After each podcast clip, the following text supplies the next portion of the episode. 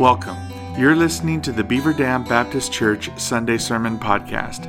If you would like more information about Beaver Dam Baptist Church or have questions about today's message, please visit us on the internet at www.bdbc.org.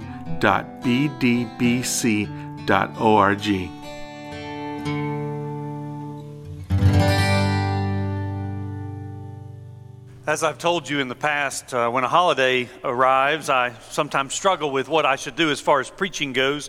Should I continue the series that I'm in or break from that series in order to address whatever holiday it is on the calendar?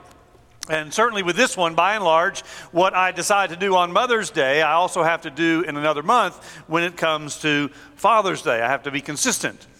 So this year, I decided to compromise with myself, and I'm going to try to do both. I'm going to continue in our series on ancient encounters while at the same time tailoring it to Mother's Day. And so I went in search of an Old Testament encounter between God and a woman. I thought that would be appropriate for Mother's Day. That's more difficult to discover than you might first think. There are, of course, many women in the Old Testament, and some of them are certainly great examples and heroes. There are women like Ruth and Esther, both of which have books of the Bible named after them.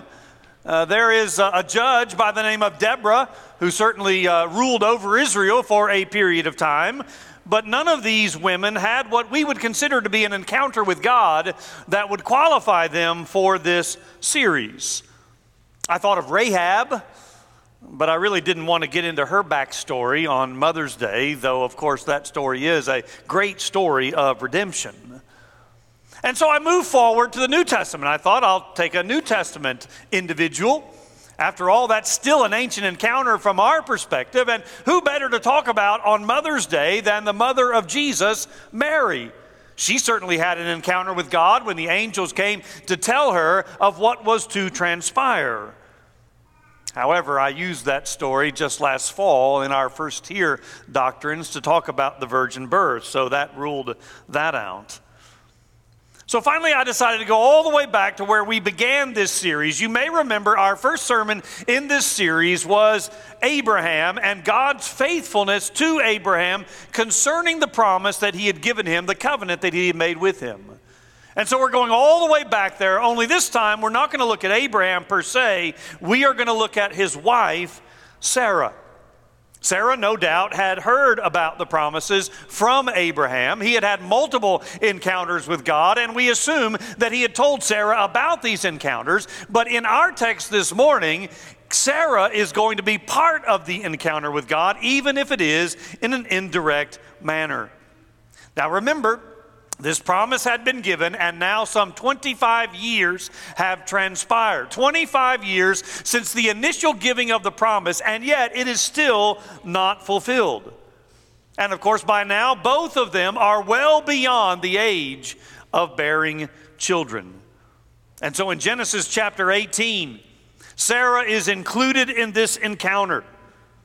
Now, given the close proximity, not just because one chapter follows another, but the time period from Genesis chapter 17, where Abraham has yet another encounter with God, whereby God reaffirms the promise, and then in chapter 18, where Sarah is included in the encounter, we are led to assume that Sarah is the primary target here. She is the one who needed reassurance because all she's had up until this point is Abraham's word. Not that there's anything wrong with that, but I simply mean she has not had a message from God herself. She has been told what her husband has told her and has believed that, and yet she's not had an encounter with God herself. And in this encounter, there are some new details. For the first time, there is a time frame given. At this time next year, she and Abraham are told that the promise is going to be fulfilled. So today from Genesis chapter 18, we are looking at God's provision from the first 15 verses.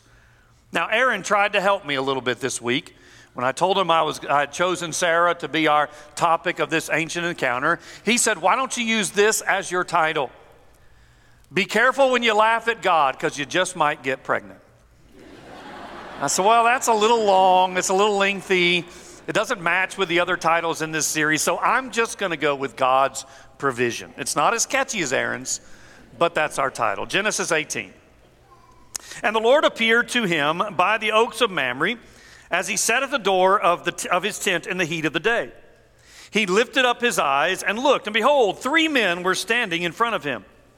When he saw them, he ran from the tent door to meet them and bowed himself to the earth and said, O Lord, if I have found favor in your sight, do not pass by your servant. Let a little water be brought, and wash your feet, and rest yourselves under the tree, while I bring a morsel of bread that you may refresh yourselves, and after that you may pass on, since you have come to your servant.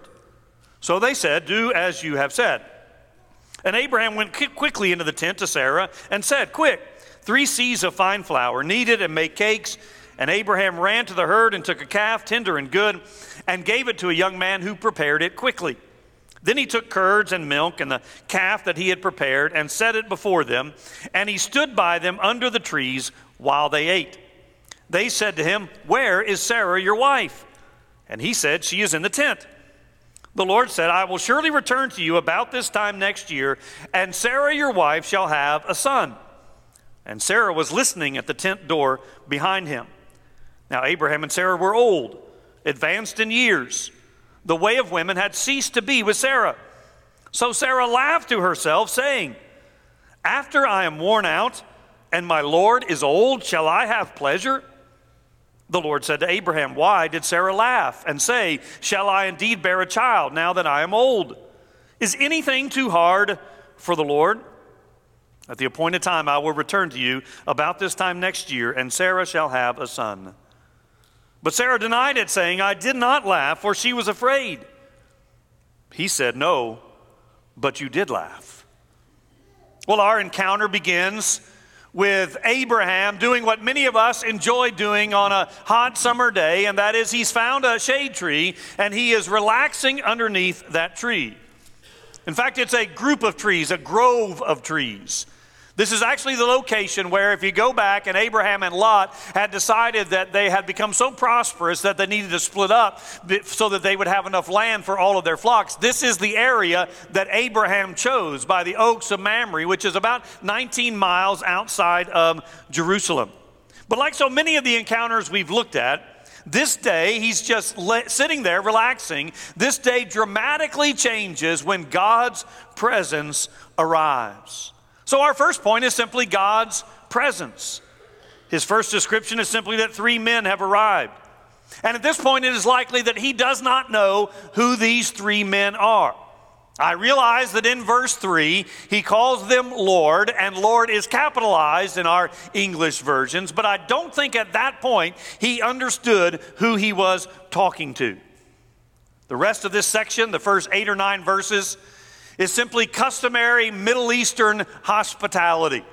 Abraham is doing what was common and even what was commanded in those days. In fact, the writer of Hebrews says, Do not neglect to show hospitality to strangers, for thereby some have entertained angels unawares. So while Abraham may not have known who these men were at the beginning of this encounter, it is clear that as the encounter transpires, he certainly does come to understand who they are. He comes to terms with who he's feeding and who he is conversing with. So who are these men? Well, 2 of them are angels. And we know that from the story that comes after this encounter. After what we've read is the famous story of these 2 angels going down to Sodom and Gomorrah in order to destroy that city. In fact, if you go over to chapter 19 and verse 1, it says the 2 angels came to Sodom in the evening. So we know that 2 of these 3 are angels. They have taken human form, but they are angels nevertheless. The 3rd man is, of course, God himself. What we call an Old Testament theophany. The word theophany simply means a manifestation, a visible manifestation of God. Again, we are confident in this identification because of the subsequent dialogue that takes place. God decides that he's going to tell Abraham what he's about to do to Sodom and Gomorrah. And then there's that famous dialogue between Abraham and God, where Abraham is pleading on behalf of these cities, especially on behalf of the righteous individuals in these cities. And he says, well, what if you find 50 righteous men there? Will you destroy the city for 50 righteous? And then he goes on down from there. And so from that dialogue, we know that this is indeed God himself that is talking to Abraham with two angels. Now, this is a good place to remind us that this series is not designed for us to expect nor desire a similar encounter on our own. I am not encouraging you to seek out nor pray for your own theophany. Actually, we don't need that, because we have the presence of God with us through the Holy Spirit at all times. Jesus promised his disciples, and thus us. He says, I'm going away from you, but I'm going to send you another helper, one like me. And that other helper is the Holy Spirit. So that promise has been fulfilled for us through the person of the Holy Spirit who indwells believers. And Jesus himself said on multiple occasions, I will never leave you nor forsake you. So while I realize that it is tempting to want a similar encounter of our own, I realize we sometimes want these supernatural encounters whereby God tells us directly to do something, or God guides us in a certain direction, or God comforts or encourages us. I realize we might want those things. But what I'm saying is we don't need them, because we have something better. We have the presence of God with us at all times. So don't be jealous of these Old Testament encounters. Don't look at these individuals and think to yourself, I wish I could have something like that. Because we are privy to far more information than they ever had. They were looking forward to promises that they didn't quite know how they were going to be fulfilled. We on this side of the cross know how those promises were fulfilled, and we can look back to historical fulfillment. So while we might want the presence of God in these supernatural ways, we have something better. We have the presence of God with us at all times. So secondly, let's move forward from God's presence to God's promise. Again, this is not the first time that we have looked at this promise, but there are new details, there is new dialogue, and there is, of course, new characters involved. And again, as far as we know, Sarah has not been part of this conversation until now, other than, no doubt, what her husband has told her along the way. But let's imagine it from her perspective just for a few moments. She has endured all of the changes that Abraham has endured. God called Abraham to leave and go to a new place, and Sarah followed. God told Abraham, even when they had no children, that they were going to have children as many as the stars in the sky and the sand on the seashore. But none of that has transpired. So is it possible that Sarah is coming to what she conceives to be the end of her life? And she is bitter. She is skeptical. All her dreams of celebrating Mother's Day dashed because she's unable to bear children. Now, Scott mentioned it in his prayer a few moments ago, but it was the common belief then. It's still the biblical belief, but it's not the common belief much anymore. But it was the common belief then that it was God who opens and closes the womb. And as a result, if a woman was not able to bear children, she not only suffered the pain that she could not bear a child, but she suffered the shame in the community, because there was the belief that God, for some purpose, was punishing them and not opening the womb so that they might have children. So then you may remember that Abraham and Sarah hatched a plot.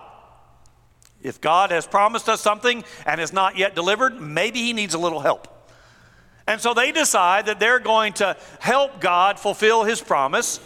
And so Sarah gives her servant Hagar to Abraham, and Abraham fathers a child by the name of Ishmael through Hagar.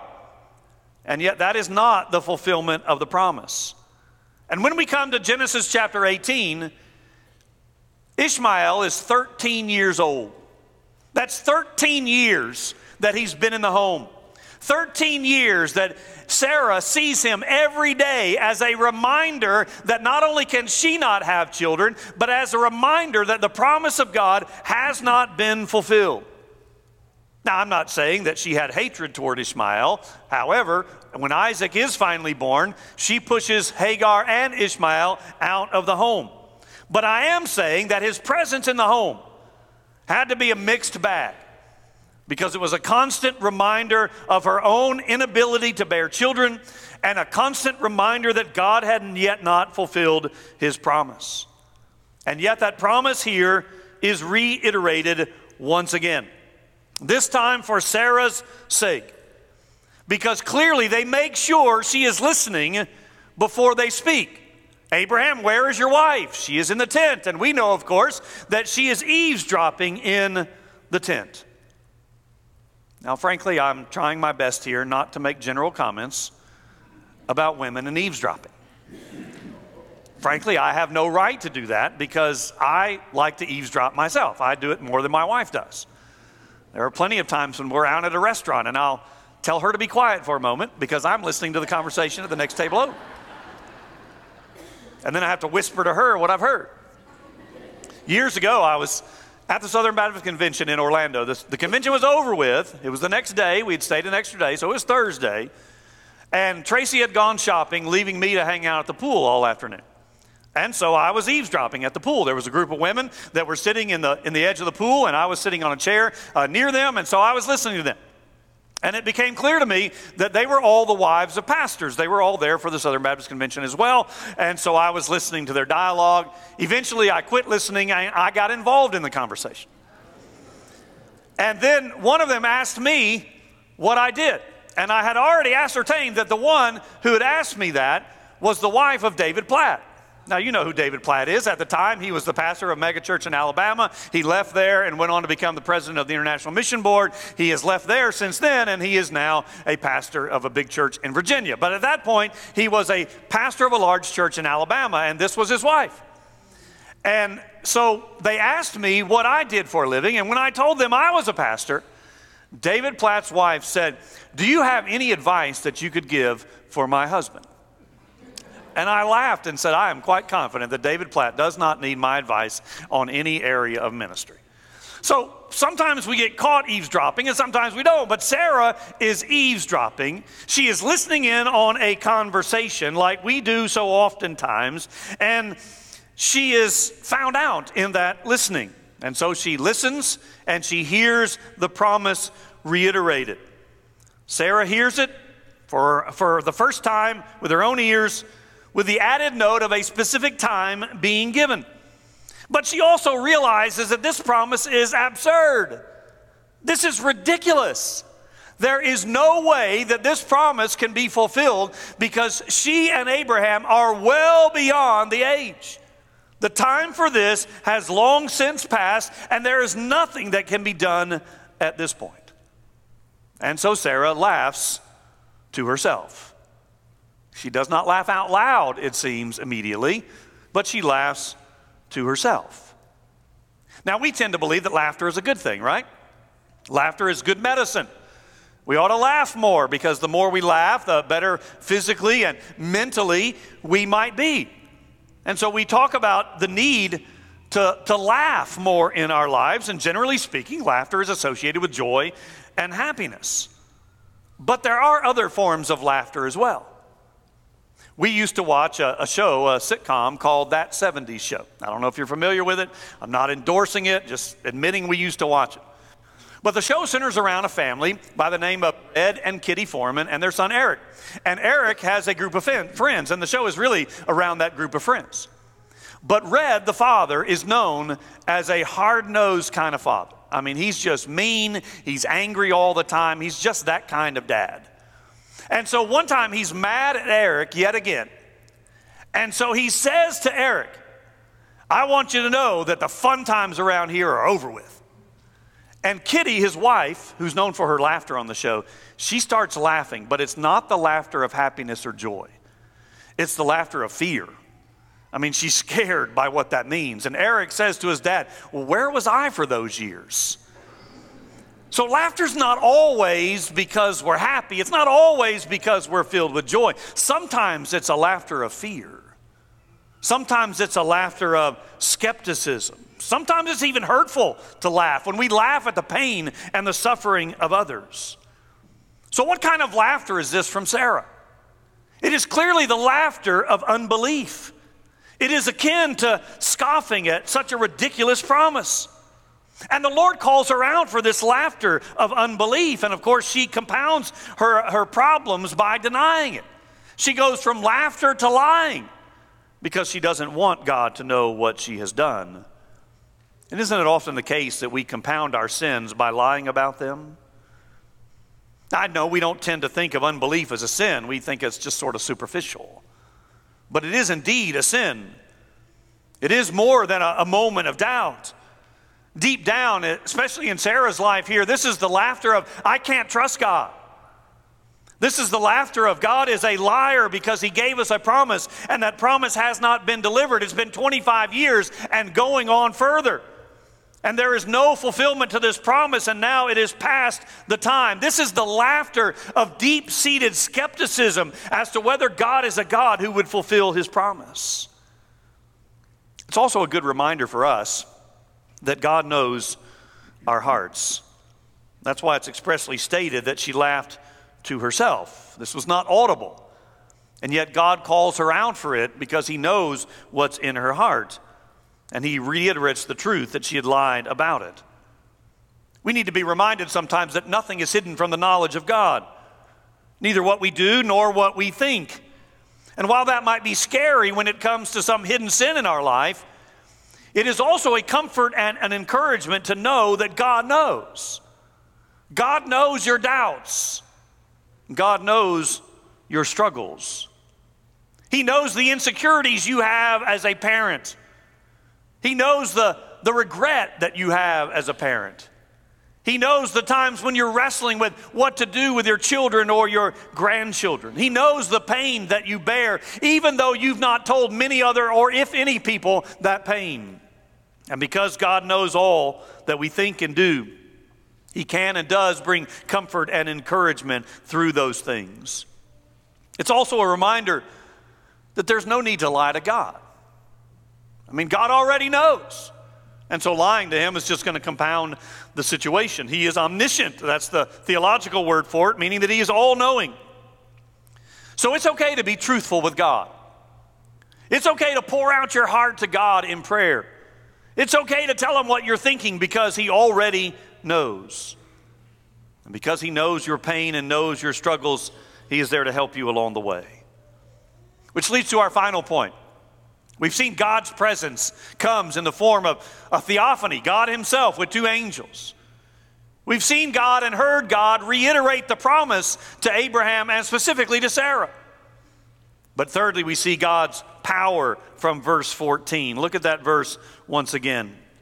Genesis 18 and verse 14, where God says, "Is anything too hard for the Lord?" I called this, from Sarah's perspective a moment ago, a ridiculous promise. But of course, we know it's not a ridiculous promise at all, because God is able to do anything and everything. There is no limit to his power. Now, on the one hand, we have no problem believing that theologically. And we can make that statement without batting an eye. God is not only omniscient, meaning he is all-knowing, but God is omnipotent, meaning he is all-powerful. I mean, unless you want to do one of those silly philosophical arguments. You know, can God create a rock that's too big for him to lift? I mean, if you want to argue that nonsense, that's one thing. But otherwise, we have no problem believing that God is all-powerful. But practically speaking, it's a whole nother question. And by practically speaking, I mean personally speaking. You see, it's easy for me to say to Sarah, "Sarah, God is all-powerful, and even though you are well beyond the age of bearing children, don't worry, God can do it, because I know the end of the story, so it's no stress on my faith at all, because I already know the ending." It's easy for me to say those things to you. It's easy for me to encourage you to have faith in God, that God can do anything, and God can change everything. But it's a whole nother matter when it's my circumstances. And when it's my pain and my problem. You see, when it's my circumstances that I long to see changed, doubt seems to creep in and crowd out our faith. Questions begin to linger about the power of God, or at least about the willingness of God. I mean, I know God has the power to help you. And I know theologically that God has the power to help me. But I'm wondering if God's willing. I'm wondering if God's really going to help me. These are the hard thoughts that we must wrestle with when we face situations in life like Sarah. When you want a child, and you come to church on yet another Mother's Day without one. You're having trouble conceiving, and everybody else is conceiving whenever they want to, but not you. Is God powerful enough in those circumstances? Or when you have a wayward child, one that you've raised in the faith, but now they want nothing to do with it, either practically or theologically. They've denied it. And you see other children coming back to the Lord, but not yours. Or maybe it's your whole family dynamic. It's messed up, and everyone else has this idyllic family life, or at least that's what they pose online. And those are the pictures and the images you see, and so you think to yourself, why is God giving them all that, and he's not giving it to me? Now, to make sure we remain balanced, I need to say that believing that God can do anything is not to say that God will do everything. I'm not trying to give you a promise this morning that if you have enough faith, all of your troubles will disappear. I'm certainly not saying that you can take a promise that's never meant to you, like the promise of a child in your old age. A promise given to Abraham and Sarah, but not given to you, and you can apply it to yourself, and God will answer. But I am saying that we need to walk by faith and not by sight, believing that God can do anything that accords with his will, and then trusting that his will is what is best for us, even when we don't understand his will nor like it. And those promises that do apply to us, we can fully and completely believe that they will come to pass. Maybe not in our time. The promise to Abraham and Sarah didn't occur in their time. But God's promises will be fulfilled. Now, we know that the promise to her and Abraham was indeed fulfilled. Otherwise, we wouldn't be talking about it this morning. But just so you know where to find it, turn to Genesis chapter 21, and I'll read the first three verses. Genesis 21. The Lord visited Sarah as he had said, and the Lord did to Sarah as he had promised. And Sarah conceived and bore Abraham a son in his old age, at the time of which God had spoken to him. Abraham called the name of his son who was born to him, whom Sarah bore him, Isaac. So everything that God said did indeed come to pass. God does have the power to defy even human logic. Now, as we've gone through this series, we have tried our best to move forward to the New Testament and see what the New Testament says about either the encounter that we're looking at, or at least the individual that is involved in that encounter. You might be surprised to learn that Sarah is mentioned three times in the New Testament. One is found in 1 Peter, and that passage deals with the family dynamic, with the marriage relationship. And in that passage, Sarah is said to have obeyed Abraham and called him Lord. And so for the next 30 minutes, I want to flesh out what that means in your home for your wife to obey you and call you Lord. Or maybe on Mother's Day, I ought not to do that. So I'll move to the second instance where Sarah is mentioned. The second instance is found in Hebrews 11, that great passage of faith. There are only two women mentioned in Hebrews 11 by name, Sarah and Rahab. And of Sarah, it is said, she considered him faithful who had promised. So while we might give Sarah a bad rap, especially in the text we're looking at this morning, when she laughed at the promise of God, when she lied about that laughter. And we might say that Sarah is not a very good example. Hebrews 11 says she believed in the promise of God and considered God faithful. And so what that tells me is Sarah is a lot like us. And that is, there were times in those 25 years where she had faith. And there were times in those 25 years where she had doubts. There were times when she believed. There were times when she was skeptical. And that describes the faith of all of us. The third time Sarah is mentioned in the New Testament is in Romans chapter 9. In that great chapter, Paul begins that chapter by talking about how he has a great desire for the Jews, his fellow Jews, to be saved. But then he goes on to say, but if they're not, have the promises of God failed? And he concludes that no, indeed, they have not. Because it is not the descendants of Abraham by heritage that are the children of God. Instead, it is not the promise of the flesh, but it is the promise of the Spirit. That is, those who by faith trust in Christ and his finished work on the cross are the descendants of Abraham and Sarah. So he's making the point that Gentiles are now included in the promise because it's not about, can I trace my line physically back to Abraham? But it is, do I have the faith that Abraham had in the promise of God?